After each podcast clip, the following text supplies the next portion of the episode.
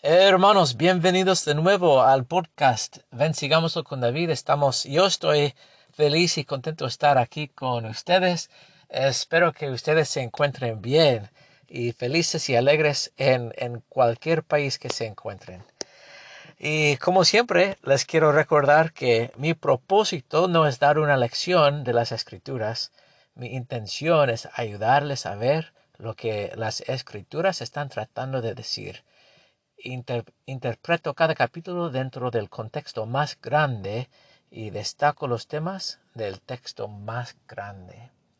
Así que para empezar hoy vamos a referirnos una vez más a el capítulo de Génesis, capítulo 28. La vez pasada tratamos de mostrar que el capítulo 28 cuando Jacob experimenta la escalera de Jacob y el sueño en Bet-El, eso es inesperado porque había engañado, había mentido, había robado la bendición de Esaú. Y aún así Dios concede darle grandes bendiciones. Y no es porque los merecía, más bien es porque Dios es lleno de gracia. Y Dios, en, en el medio del libro de Génesis, cambió de estrategia y escogió un linaje escogido, el linaje de Abraham. Y es por ese convenio que hizo con Abraham y es por su gracia que le dio a Jacob tan grandes bendiciones quisiera que, pudieran reconocer el patrón grande que en Génesis el hombre vez tras vez tras vez está rompiendo el convenio que Dios hace con él, pero Dios vez tras vez tras vez está diciendo, no, no, no, no, yo sí quiero hacer mi convenio contigo. Y me causa mucho alegría y quiero dar loor por la gracia de Dios que es tan grande e insistente. Y ya habíamos hablado de, eso la semana pasada. Y la otra cosa que me sorprende acerca de, que nos sorprende acerca de Génesis capítulo 28, es cómo empieza ese episodio y cómo termina. Porque empieza con Jacob viajando por el desierto y acostándose en piedras. Y yo no sé si alguna vez han, han ido camping donde ponen sus tiendas y sus bolsas de dormir y, y dormimos afuera. es, una, es una de las cosas más chistosas que hacemos, dejar nuestras camas y camas cómodas y nuestras casas cómodas y salir a dormir en el suelo. Pero no sé si lo han experimentado cuando hayan puesto la tienda y sus bolsas de, dormir y, y casi por toda la noche no pueden dormir porque hay una piedra debajo de la tienda, debajo de la bolsa de dormir y está como mero en su costado, en su costillo y y no pueden dormir toda la noche.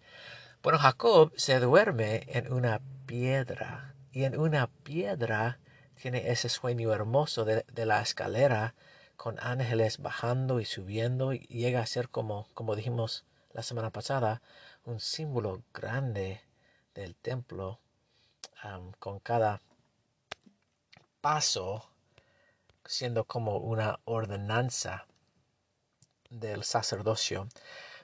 Pero, la cosa sorprendente es lo que pasa en la mañana. Después de haber dormido allí, en el suelo, en las piedras, y después de haber tenido ese sueño, dice versículo 17, tuvo y tuvo temor y dijo, cuán asombroso es este lugar, asombroso.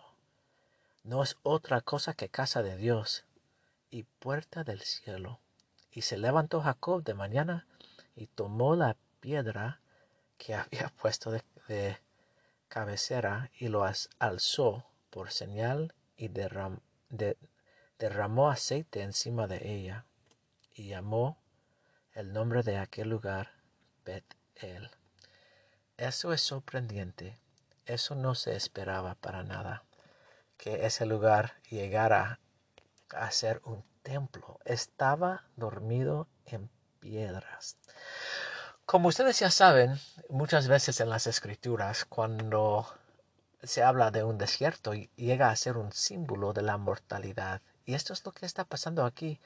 Jacob está caminando por un desierto, es un símbolo de la mortalidad.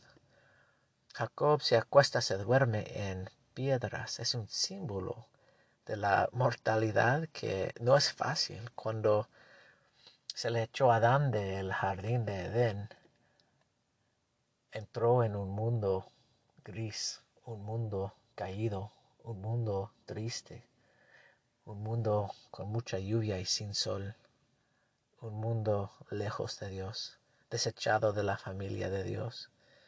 Es un desierto, es dormir en piedras. Y así es la vida. Yo no sé la historia de cada uno de ustedes, pero sé mi historia y sé la historia de mi esposa, la historia de, de mis hermanos, de mis padres. Y no es por quejarme, pero la vida es difícil, no sé cómo decirlo. Y yo he experimentado cosas muy difíciles. Yo tengo penas profundas en mi vida. Y solo les menciono otra vez, no para quejarme, pero para que sepan que tengo las calificaciones para dar este testimonio. Y mi testimonio es lo siguiente, que tal como Jacob se durmió en piedras y después hizo un altar y llamó el lugar Bet-El, casa de Dios, yo testifico que yo he conocido a Dios en mis desiertos, en mis camas de piedra, en mis momentos más difíciles. He llegado a conocer a Dios en maneras sagradas, especiales, profundas, permanentes. Y no es que quiero más pruebas, eso no. Pero a la vez, yo no cambiaría lo que he llegado a conocer y experimentar, tocar la cara de Dios y saber algunas cosas con certeza. No, no los cambiaría. No quiero más pruebas, pero, pero sí les voy a decir algo. No cada piedra se convierte en un altar. No todas las personas que pasen por una prueba lo convierten en un altar, en un templo. Las pruebas, las dificultades, los desafíos de la vida no siempre se convierten en, en un templo. Y les voy a decir esto. Si ustedes están pasando por dificultades sin construir un templo, una escalera para encontrar a Dios, acercarse más a Dios, aprender de Dios, entrar en la presencia de Dios, entonces están pagando la tuición sin recibir la educación. Y les invito, si están pasando por pruebas, mejor pasar por esa prueba en una manera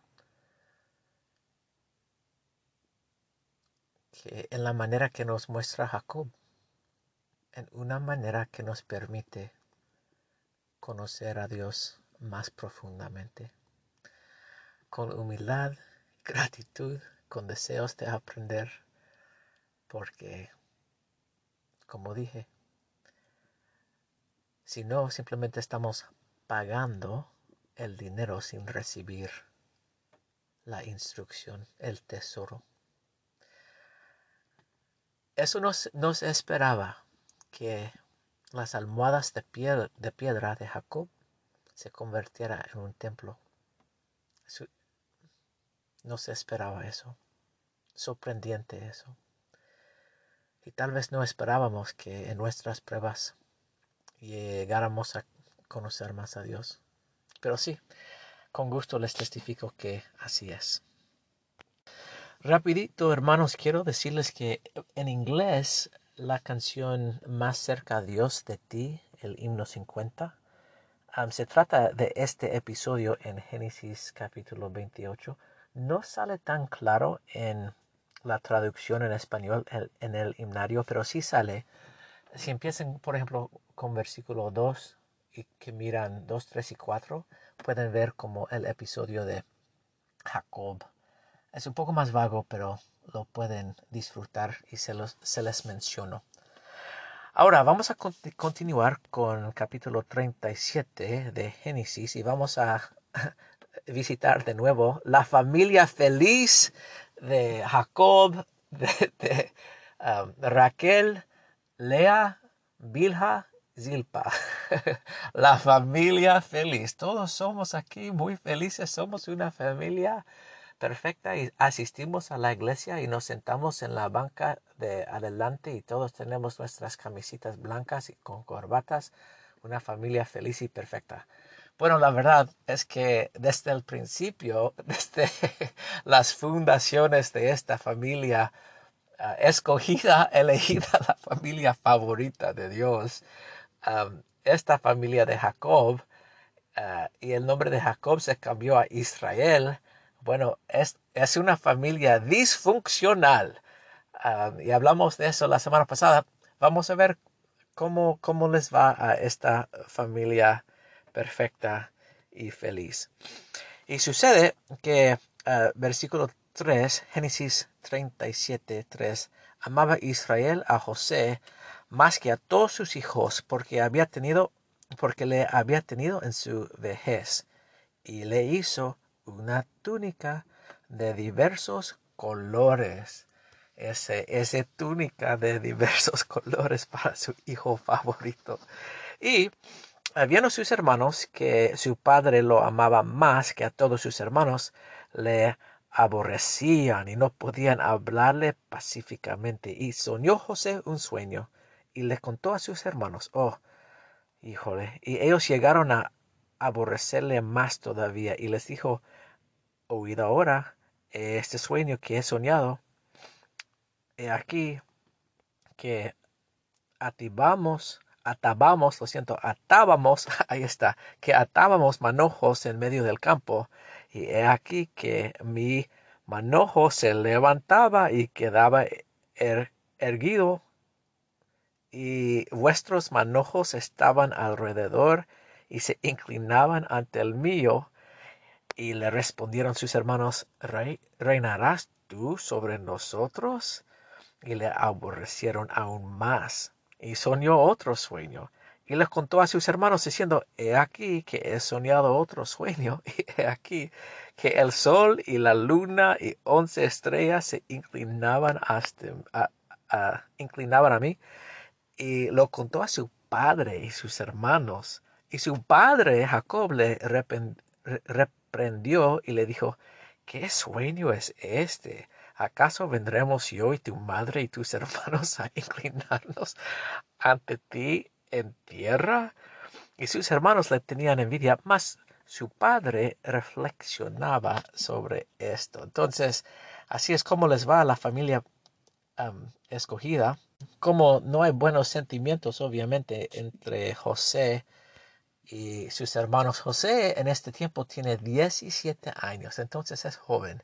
Más encima, versículo 2 dice, e informaba José a su padre de la mala fama de ellos. Entonces, informante es José. Y yo no sé si ustedes han tenido un hermanito informante, pero si lo han tenido, a lo mejor pueden entender como los sentimientos de los hermanos mayor a José. El hermano menor, informante, favorito. A ver, a ver lo que va a pasar en esta historia. Entonces, tal vez ustedes ya conocen la historia y tal vez no les va a sorprender esto. Pero el versículo 12, fueron sus hermanos a apacentar las ovejas de su padre en Siquem. Eh, Israel le dijo a José, te enviaré a ellos. Y él respondió, heme aquí. Ok, con esa frase es una frase bien interesante. Y sí, sí, sí, sí, 100% sí.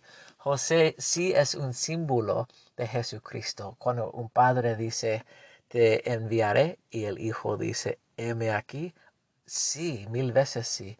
Entonces José, como Jesucristo, va a checar en sus hermanos y todo lo que pasa van a ver que hay muchos símbolos entre José y Jesucristo. Y no me voy a meter mucho en eso, pero quiero reconocer que sí existen esos símbolos y son hermosos. Y él le dijo, ve ahora, mira cómo están tus hermanos y cómo están las ovejas y tráeme respuesta.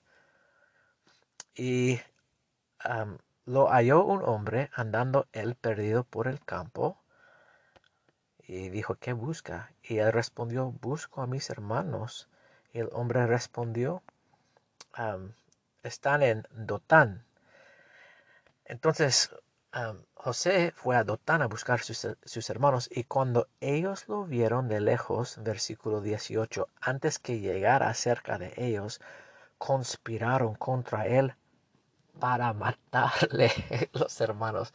Estamos bien choreados, estamos afligidos, ya no, estamos enfermos, estamos ya de más, hasta aquí, estamos hasta aquí, hasta aquí, hasta aquí con este José. José, yo tengo una idea, ¿qué tal si lo matemos? Y todos se pusieron de acuerdo y se dijeron unos a otros, he aquí viene el soñador. Ahora pues, venid y matémosle y echémosle en una cisterna y diremos alguna mala bestia se le devoró y veremos qué será qué será de sus sueños pero un héroe en esta historia es Rubén. Cuando Rubén oyó esto lo libró de sus manos y dijo no lo matemos y les dijo Rubén no derraméis sangre. Echarlo en, esta cisterna que está en el desierto y no pongáis manos sobre él para librarlo así de sus manos y su plan era lo siguiente para hacerlo volver a su padre. Era el plan de Rubén entonces eso es, eso es lo que hicieron cuando llegó ellos despojaron a José de su túnica la túnica de colores que llevaba puesta, la túnica especial, y le tomaron y le echaron en la cisterna. Mas la cisterna estaba vacía, no había en ella agua, entonces no lo ahogaron. Y se sentaron a comer algunos sándwiches, dice, pan. pero, alzando los ojos, he aquí una compañía de ismaelitas que venía de Galaad, y sus camellos traen aromas, etc. Pero estaban descendiendo para llevarlos a Egipto. Entonces Judá dijo a sus hermanos, Judá no es tanto un héroe en esta historia, pero tiene otra idea en vez de matarlo. Una idea, Judá, dice, ¿qué provecho hay en, que matemos a nuestro hermano y encubramos su muerte venid y vendámoslo a los ismaelitas y no sea nuestro mano sobre él, porque es nuestro hermano y nuestra carne. Como tan recto Judá, ¿no? Pero sí quiere aprovechar y ganarse un poco de plata. Y sus hermanos estuvieron de acuerdo con él. Y cuando pasaban los mercaderes, sacaron ellos a José de la cisterna y le trajeron arriba y le vendieron por veinte piezas de plata. ¿Qué tal? Jesucristo fue vendido por treinta pedazos de plata. Entonces esto sí es parecido. Cada uno fue como traicionado por algunos pedazos de plata, otro símbolo. Y estos llevaron, los ismaelitas llevaron José a Egipto. 29. el héroe Rubén volvió a la, a la, cisterna y no halló a José dentro y rasgó sus vestidos y volvió con sus hermanos y dijo, el joven no aparece y yo, ¿a dónde iré yo? Entonces él, está un poco afligido, pero entonces tomaron ellos la túnica de José y degollaron un cabrito de las cabras y tindieron la túnica sobre la sangre. Fíjense que ellos, por lo menos en el texto bíblico, no dicen nada a Rubén. Tal vez, tal vez, tal vez él nunca supo lo que habían hecho y tal vez Rubén tampoco recibió nada de la plata. Qué malos. Y enviaron la túnica de colores y la trajeron a su padre y dijeron, esto hemos hallado. Reconoce ahora si es o no la túnica de tu hijo. Muy interesante, ¿no? Ellos, ellos dicen, tú puedes decidir si esta es la túnica de José. Así que ellos no tienen que decir que está muerto y no tienen que mentir, pero, hmm, pero hacen que ah, Jacob llegue a su propia conclusión. Ah, y, ellos no, tal vez no sabían cuán triste se pondría. Y esto es lo que pasa. Y él la reconoció y dijo, la túnica de mi hijo es alguna mala bestia le devoró. José ha sido despadazado. Qué triste. Entonces Jacob rasgó sus vestidos y puso silencio sobre sus lomos. Lo siento, y puso silicio sobre sus lomos y estuvo eh, de duelo por su hijo muchos días. Y levantaron todos sus hijos y todas sus hijas para consolarlo, mas él no quiso recibir consuelo y dijo, porque yo, enlutado, descenderé hasta mi hijo a Seol. Yo lo lloro y lo lloró su padre. Ah, entonces Jacob dice que él va a llorar su hijo por el resto de sus días y no quiere recibir consolación. Los hermanos no sabían cuán triste se pondría Jacob por la pérdida de su hijo. Pero Así termina la historia, oh, este capítulo, lo siento.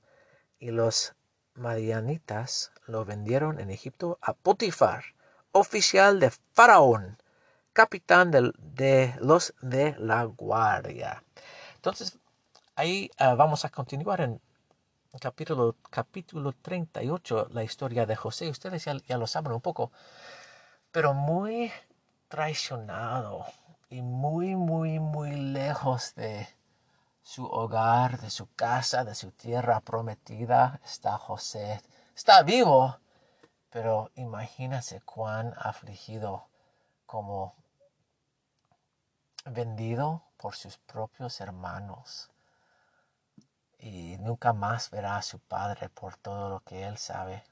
Él piensa que, bueno, él está, él está en las malas. Pero lo interesante es es lo que pasa en la casa de Potifar. Pero antes de hablar de eso, vamos a hablar un poco acerca de capítulo 38, porque eso sí es interesante. Ok, el texto bíblico interrumpe la historia de José para hablar acerca de otra historia en capítulo 38 de Génesis. Y mm, es una historia, una historia incómoda y es lo siguiente, que Judá ah, se fue a, bueno, y aconteció que en, aquel tiempo que Judá descendió de donde estaban sus hermanos y se fue a casa de un varón que se llamaba Ira.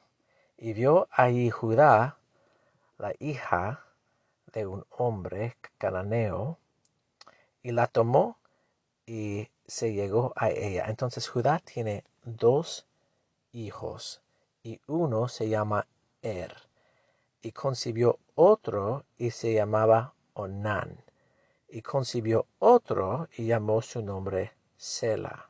Ok. Entonces Judá ahora tiene tres hijos. Entonces los niños crecieron y ah, Judá tomó esposa para su primogénito Er, la cual se llamaba Tamar, Tamar, Tamar. Y Er, el primogénito de Judá, fue malo ante los ojos de Jehová y le quitó Jehová la vida. Ok, entonces Er fue demasiado inicuo y entonces Jehová le quitó la vida y ahora Tamar es viuda. Es un problema. ¿Quién va a cuidar a Tamar? Bueno, el costumbre en ese tiempo fue que los hijos de una viuda la cuidarían. Pero Er fue matado o falleció antes de que Tamar y él tuvieron hijos. Entonces, el costumbre en esos tiempos era que un hermano de Er le diera un hijo a, en este caso, a Tamar, a la esposa de su hermano. Entonces le tocó a Onán. Y entonces Judá, versículo 8, dijo a Onán, llégate a la esposa de tu hermano y despósate con ella y levanta descendencia a tu hermano. Es su deber, es lo que Onán debería hacer. Pero versículo 8 sí les va a ser un poco incómodo. No lo voy a explicar, solo lo voy a leer. Y lo pueden imaginar nomás. Y sabiendo Onán que la descendencia no había de ser suya, Sucedía que cuando llegaba la esposa a la esposa de su hermano, vertía en tierra para no dar descendencia a su hermano. Entonces no cumplió con su deber. Y el Antiguo Testamento es muy así que siempre el Antiguo Testamento es muy así con los temas delicados y siempre me hace sonrojarme. Y siempre me pone, me pone colorado. Entonces mi cara está un poco rojo por lo que dijo el, el Antiguo Testamento. Pero vamos a continuar con la historia. Entonces lo que hizo Onán, versículo 10, desagradó a los, a los ojos de Jehová y a él también le quitó la vida. Entonces Judá dijo a su nuera Tamar, quédate viuda en la casa de tu padre hasta que crezca mi hijo Sela, porque dijo, no sea que muera él también como sus hermanos. Y se fue Tamar y estuvo en la casa de su padre.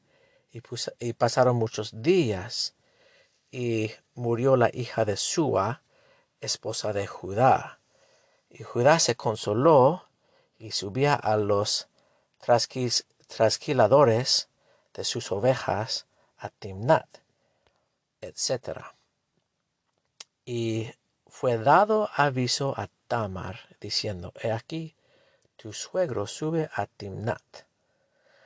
Entonces se quitó ella los vestidos de su, de su viudez y se cubrió con un velo y se arrebozó y se puso a la entrada de Timnat, en el camino de Timnat. Y ella no era dada a él, bueno.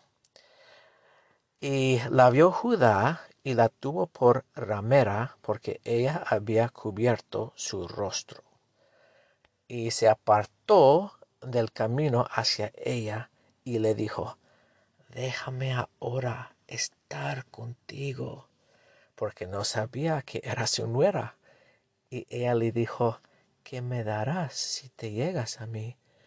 Y él respondió, yo te enviaré del ganado un cabrito de las cabras. Y ella dijo, dame una prenda hasta que lo envíes, porque obviamente no tienes la cabra contigo. Entonces él dijo, ¿qué prenda te daré? Y ella respondió, tu anillo y tu cordón y tu báculo que tienes en tu mano. y él se los dio y se llegó a ella y ella concibió de él. ¡Qué escándalo! Este viudo más sucio. Y se levantó y se fue y se quitó el velo de sobre sí y se vistió nuevamente de ropas de su viudez. Y Judá envió el cabrito de las cabras por medio de su amigo, pero él no la halló y preguntó dónde está la ramera. Y los hombres en ese lugar le dijeron, no ha estado aquí ramera alguna. Entonces él se volvió a Judá y le dijo, no la encontré. Y él pensó, hmm, qué raro.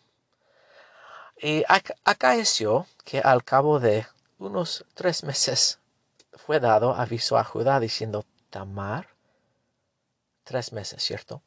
Tamar, tu nuera, ha fornicado y ciertamente está en cita a causa de las fornicaciones. Creo que me salté el versículo cuando decía que eh, habían pasado años y ya Sela, el tercer niño de Judá, era grande y Judá falló y él no le dio a Sela a Tamar para darle un hijo. Entonces él en verdad la falló. Ah, pero entonces se, le se le dio a Judá estas noticias acerca de su nuera. Y versículo 24 dice, y Judá dijo, sácala y sea quemada. Entonces él está como ofendido y enojado que ella ha cometido la fornicación y la va a castigar como muy fuerte. Y ella, cuando la sacaban, el momento, bueno, aquí viene como el momento de sorpresa, envió a decir a su suegro, del hombre de quien son estas cosas estoy en cita. Y dijo más, mira ahora de quién son estas cosas, el anillo y el cordón y el báculo.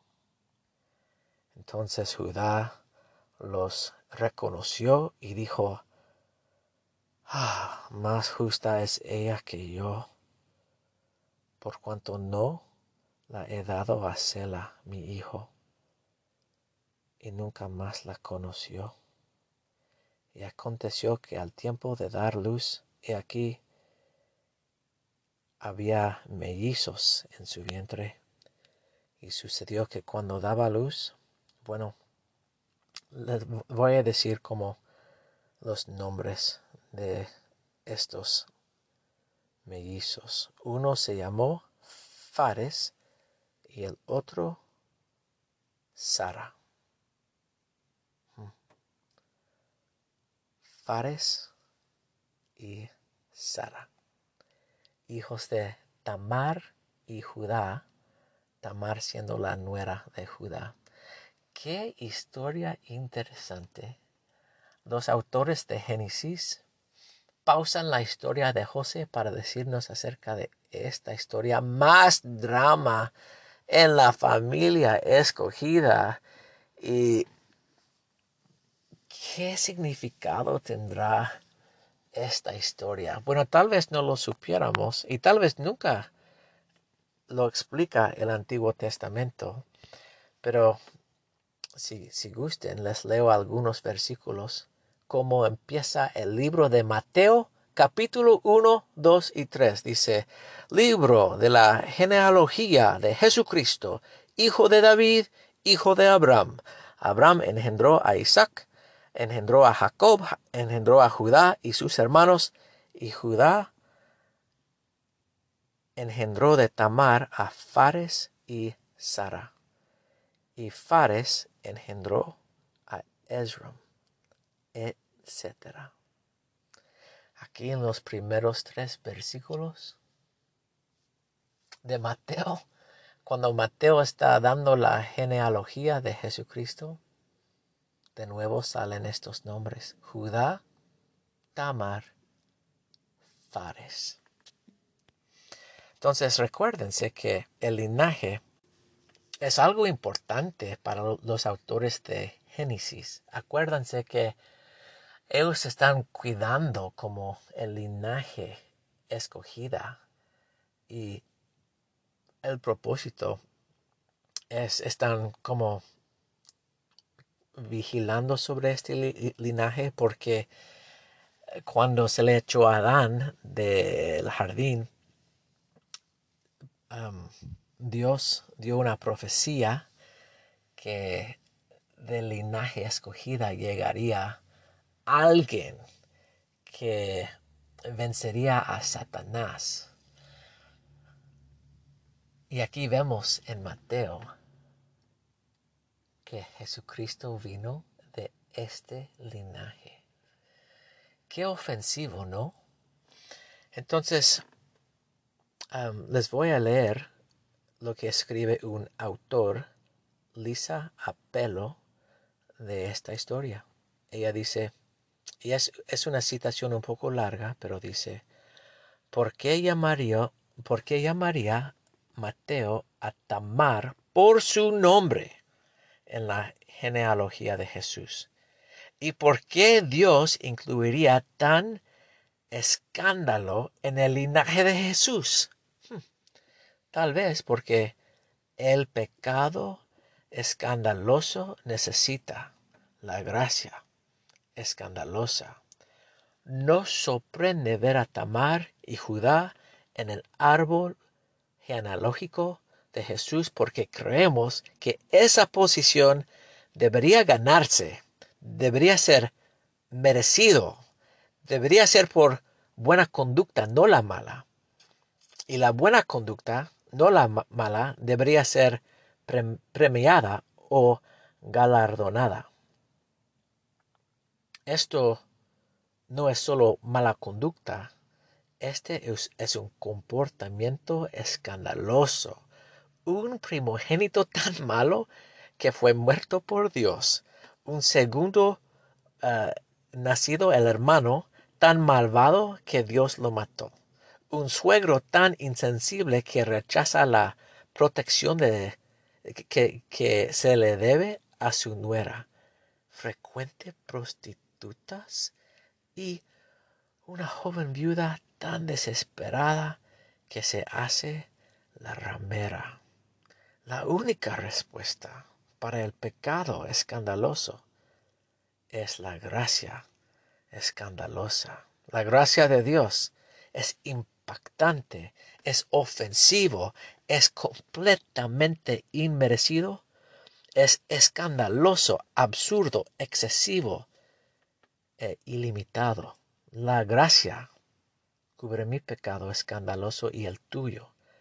Quizás nos hemos olvidado cuán escandaloso es realmente nuestro propio pecado, o tal vez pensamos que nuestro pecado escandaloso nos aleja de Dios, Tamar nos recuerda que el bebé en pesebre vino a pagar por nuestros pecados escandalosos y en lugar de inhalar, inhalar, conmocionados porque Tamar sería incluida en el árbol genealógico de Jesús, ah, exhalamos aliviados de que Jesús vino a librar a los pecadores como nosotros. Y ahí está el árbol genealógico de Jesucristo. Ahí está la familia escogida completamente lleno de pecado. Y ahí está Jesucristo. Ahora vamos a continuar con la historia de José que fue vendido en, en Egipto. Vamos a ver cómo le va a José en la casa de Potifar. Y voy a ir un poquito, un poquito, un poquito rápido porque creo que ya conocen esta historia, pero, ah, pero sí voy a leer algunos versículos porque están buenos. Escucha. entonces, José está en Egipto y versículo 2 dice algo muy... Mm, también inesperado. Dice, mas Jehová estaba con José. Eso es lo que dice el versículo 2. José está en Egipto. José fue traicionado por sus hermanos. José está en una tierra bien lejos de la, tierra ah, prometida. Tiene 17 ah, años al principio de esta historia. Está solito, solito, solito y es un esclavo. Y versículo 2 dice, Jehová estaba con José. Jehová, estaba con José en medio de sus desafíos. Hemos, empezamos hoy con este tema, con Jacob en Bet-El, en el desierto, durmiéndose en las, en las piedras. Mas Jehová estaba con José y fue varón próspero y estaba en la casa de su amo, el egipcio. Y el amo vio que Jehová estaba con él, con José, y que todo lo que él hacía, Jehová lo hacía prosperar en su, en su mano. Entonces Jehová estaba con José a tal grado que Potifar lo reconocía. Y ustedes saben que José ya estaba encargado de, de, de todo en la casa de Potifar. Y día tras día tras día, cuando Potifar no estaba, llegó la esposa de Potifar y, trató de, se dice seducir, ¿no? Trató de seducir a José, acuéstate conmigo, acuéstate conmigo. Y bueno, la respuesta de José es instructiva. Se los voy a leer en versículo 8 y 9. Y él no quiso y dijo a la esposa de su amo, He aquí que mi amo no se preocupa conmigo de lo que hay en la casa, y mi amo ha puesto en mis manos todo lo que él tiene. No hay otra no hay otro mayor que yo en esta casa, y ninguna cosa me ha reservado mi amo sino a ti, por cuanto tú eres esposa de mi amo. ¿Cómo pues haría yo este gran mal y pecaría contra pausa? En, este, en estos versículos José está hablando de Potifar. Él está hablando de, la que Potifar tiene en él. Y si estamos leyendo cuidadosamente, la manera correcta, la manera correcta ah, que como debería terminar esta oración en la Biblia sería, ¿cómo pues haría yo este gran, este gran mal y pecaría contra mi amo? Así debería terminar este versículo. Pero como ya saben, no termina así. Debería decir, ¿cómo pues haría yo este gran mal y pecaría contra mi amo?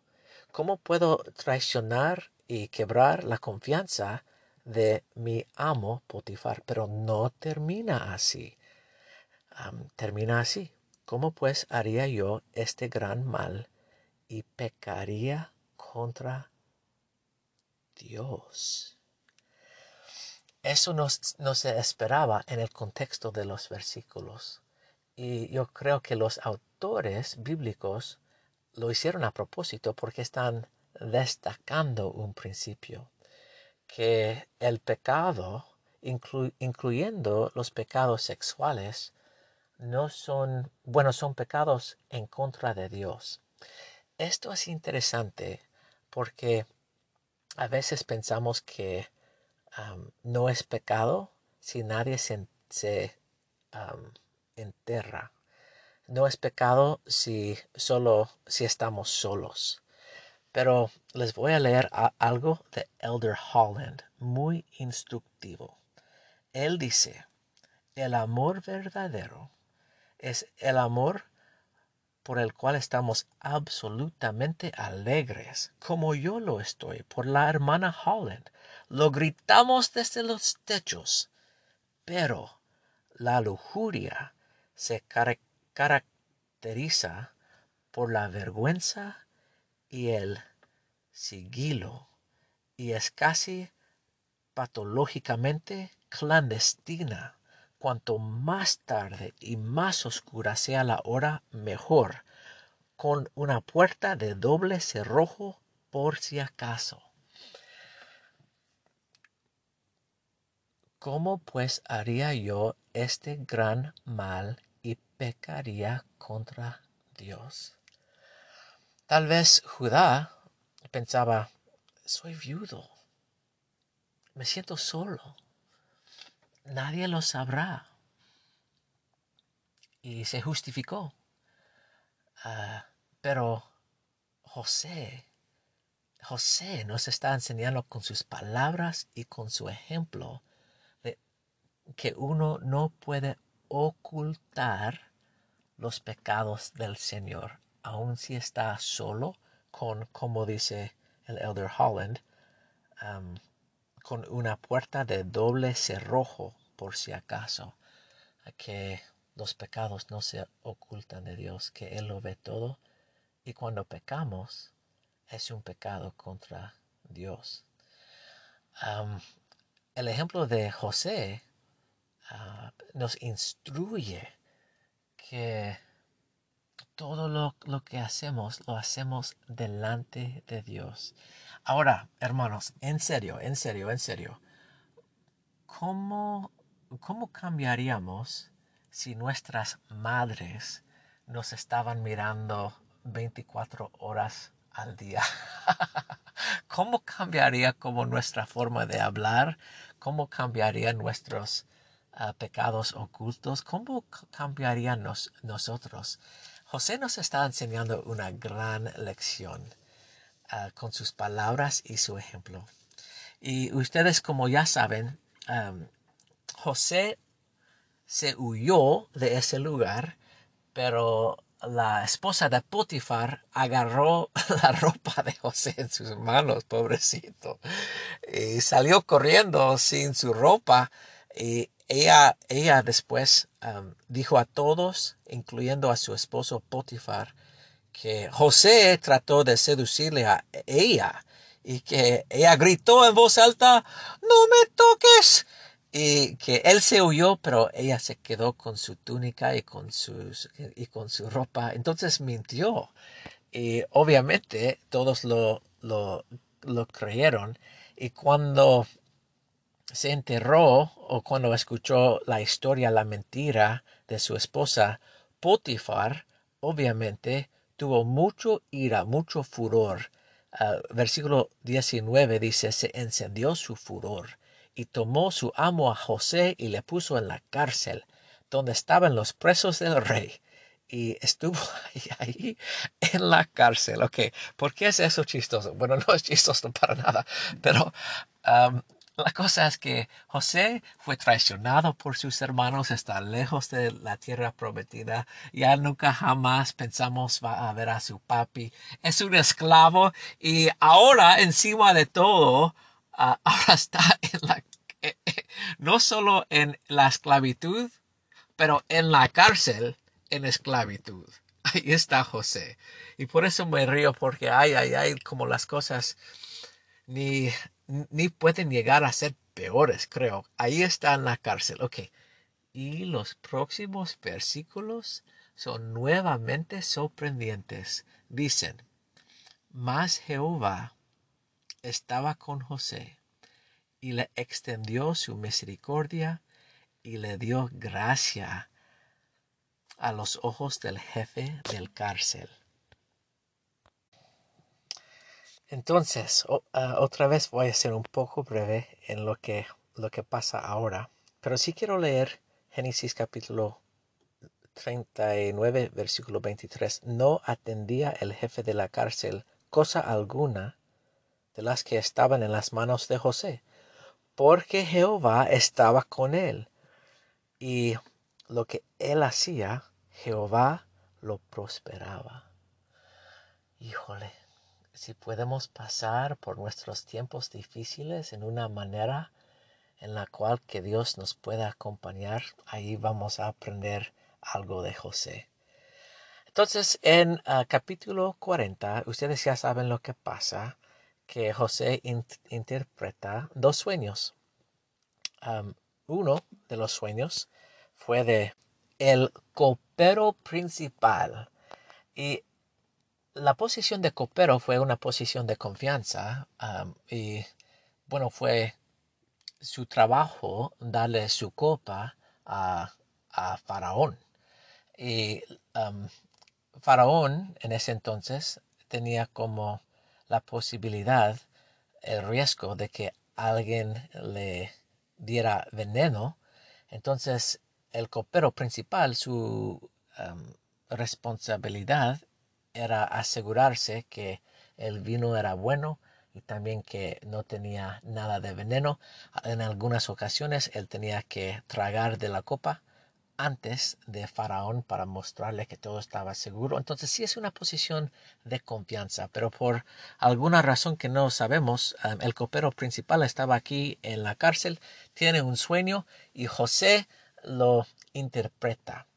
Y también el panadero principal estaba en, eh, en la cárcel y José correctamente interpretó su sueño.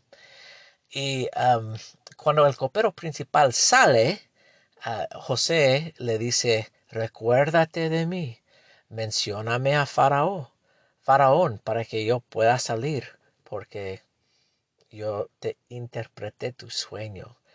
Y el copero dice, listo, listo, listo, lo haré. Pero no lo hace por dos años por dos años, dos años más, dos años más de la vida en la cárcel, como esclavo en la cárcel, lejos de su familia de la tierra prometida, pero Jehová estaba con José. La ironía es rica.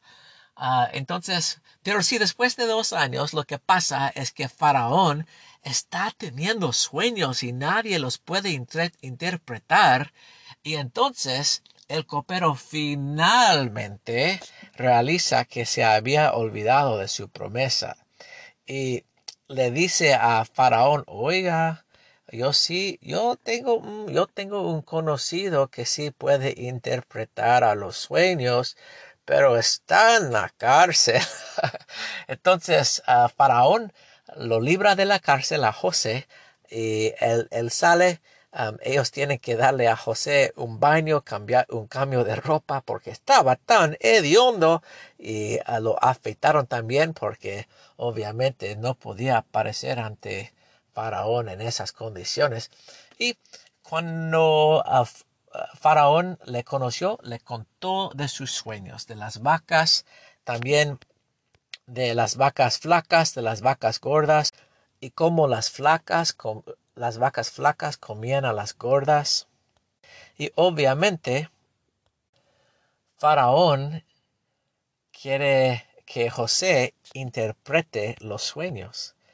Y lo que dice José, bien interesante, escucha, versículo 16, José dice, no está, no está en mí, no lo puedo hacer, no, no tengo el poder, pero después dice, Dios será quien responde paz a Faraón. Mm, esa respuesta muy instructiva. Y obviamente Faraón le cuenta acerca de las vacas, también de los sueños de las espigas. Y José los e interpreta y dice, el sueño de las vacas, de las espigas, es el mismo sueño. Y le cuenta acerca de lo que va a pasar a Egipto. Y José dice que habrán siete años de abundancia en Egipto y después habrán siete años de hambre que consumirá a la tierra. Y Faraón pregunta, ¿qué podemos hacer? ¿Qué podemos hacer? Y José responde, haga esto, Faraón, y ponga gobernadores sobre el país. Y, y, y le da la solución y le da el plan y uno de mis, de mis versículos favoritos en toda la Biblia es el versículo 38 de 41. Y dijo Faraón a sus siervos, ¿hallaremos a otro hombre como este en quien esté el Espíritu de Dios? Ay, me encanta eso. Me encanta, me encanta, me encanta. Y en mi corazón desear ser como José y simplemente destacarme porque en mí se encuentra el Espíritu de Dios. José, la historia de José nos testifica que cuando Dios está con nosotros, aún en nuestros tiempos malos, que vamos a sobresalir, la verdad. Y sin duda, sin duda, sin duda, José sí triunfó sobre todo como el final de esta historia es esto. Entonces Faraón se quitó el anillo de su mano y lo puso en la mano de José y le hizo vestir de ropas de lino finísimo y puso un collar de oro en su cuello y lo hizo subir a su segundo carro y pregonaban delante de él doblad la rodilla y le puso sobre toda la tierra de Egipto.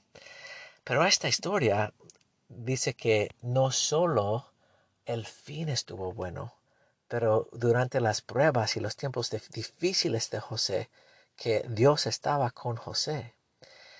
Entonces, en Egipto, José tiene dos hijos y uno lo llama Manasés, porque dijo, Dios me hizo olvidar todo mi trabajo, todos mis tiempos difíciles.